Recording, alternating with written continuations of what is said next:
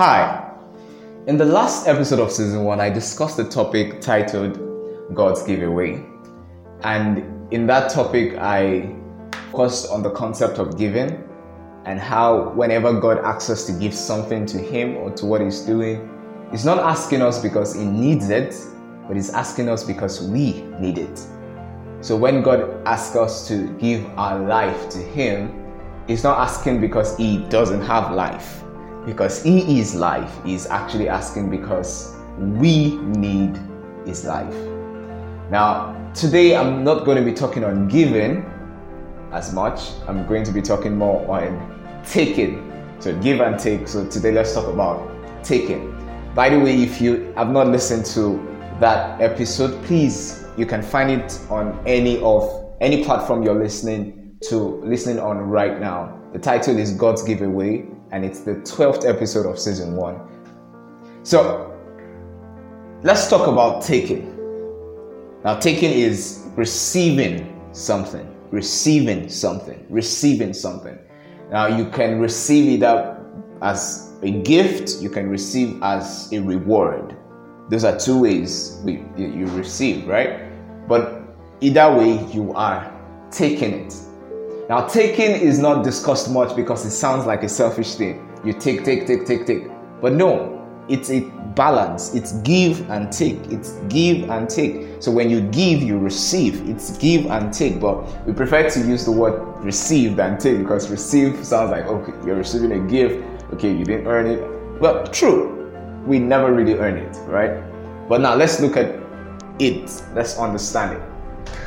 Now, I want us to look at the scripture, Luke 12 48. It says, and some of us will know it, to whom much is given, much is expected. It's even a saying in almost every part of the world or in every space right now. To whom much is given, much will be required. Now, from that sentence, I was able to see some powerful things which I'd like to share with you today. The first is in the um, is in the beginning of that statement, to whom much is given. So we are given something. We all are offered something. And then we are all receivers of that gift. And the Bible says that to whom much is given. Now, it's not saying that some people are given little. No, I don't think so. Especially as believers, now this is in the context of us as believers. No believer is given little because the life of God is not little. The Spirit of God is not little. The gift of God is not little. Faith is not little. Peace is not little. Joy is not little. Love is not little. Patience is not little. Self control is not little. Everything that comes from God to man is not little, it is much. It is much. And when we understand it this way, we, we, we begin to see that whatever God has given to us should be treated as much.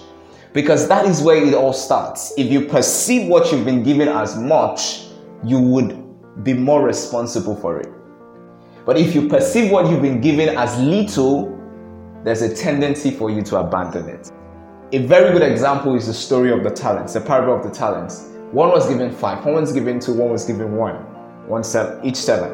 And the one who was given five and the one who was given two, both of them felt, oh, I've been given much. My master's entrusted me with much. So I will go put this to work and see how much more I can yield from it. Remember, the Bible didn't say that the master told them to double it. No, the master didn't even give them an instruction like that. He just entrusted it with them. But the one who was given one felt, this is little. And because this is little, I could easily lose it. So he decided to bury it in the ground. And we know how that story ends. When the master came, he gave the same reward.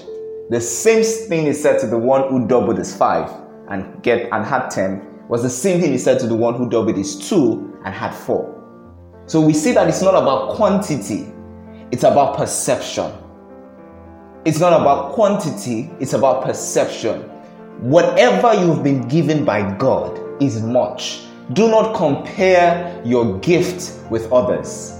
Because when you do, you can get blindsided and your perception can get warped, and you begin to feel like what you've been given is little.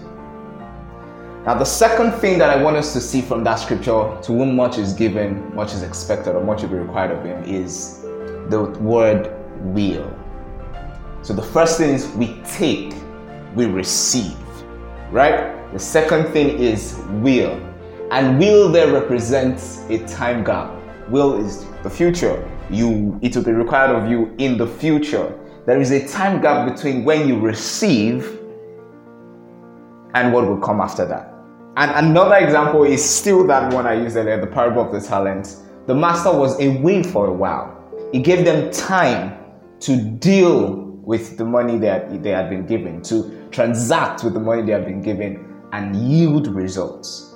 So when you receive a gift from God, as we receive the life of God, God is not going to just immediately place a demand on us. No, He gives us time to understand the gift we've been given. It gives us time to begin to put that gift to work.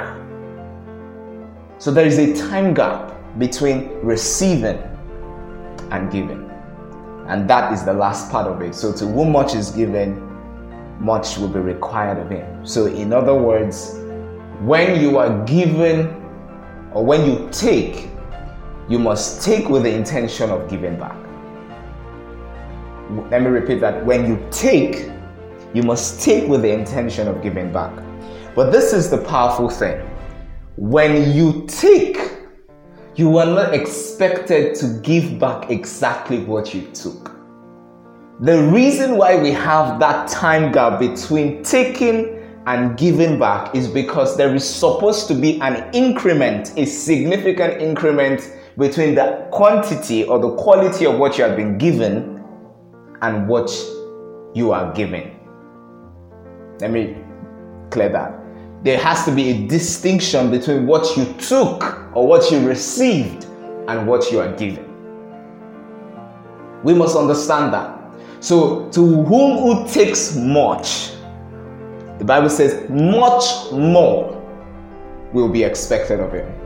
To whom who takes much, it is expected that with time, you sit with that thing, you put it to work, you multiply it, and give much more. The Bible didn't say keep much more, you give much more. So we take, we receive, not to keep, but so that we give. We take, not so that we can hoard, but so that we can give. Now, if you bring that into agriculture, you receive seeds, whether you buy the seeds or probably from your previous harvest, and then you plant it in the soil.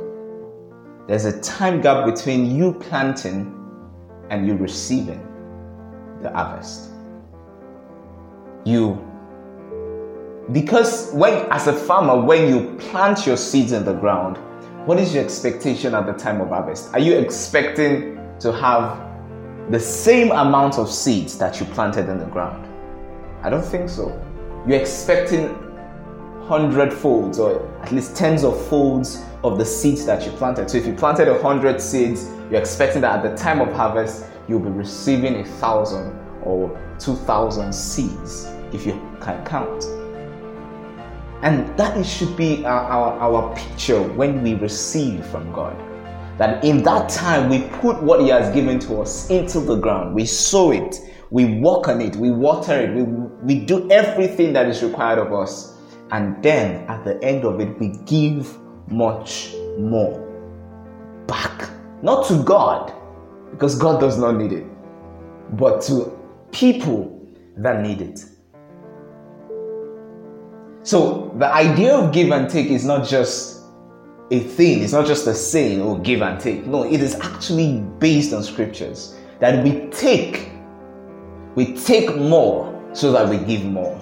And this should drive us in the place of prayer, in the place of study. You want to know God more so that you can show God more to others. You want to be with God longer so that you can reveal God to others. That is the that should be the idea. So that we don't just pray because we want miracles in our lives. We don't just study so that we can be pompous in the knowledge of God that we have received. No, we do all of that because we want to show God off to the world better and better every single time we have the opportunity.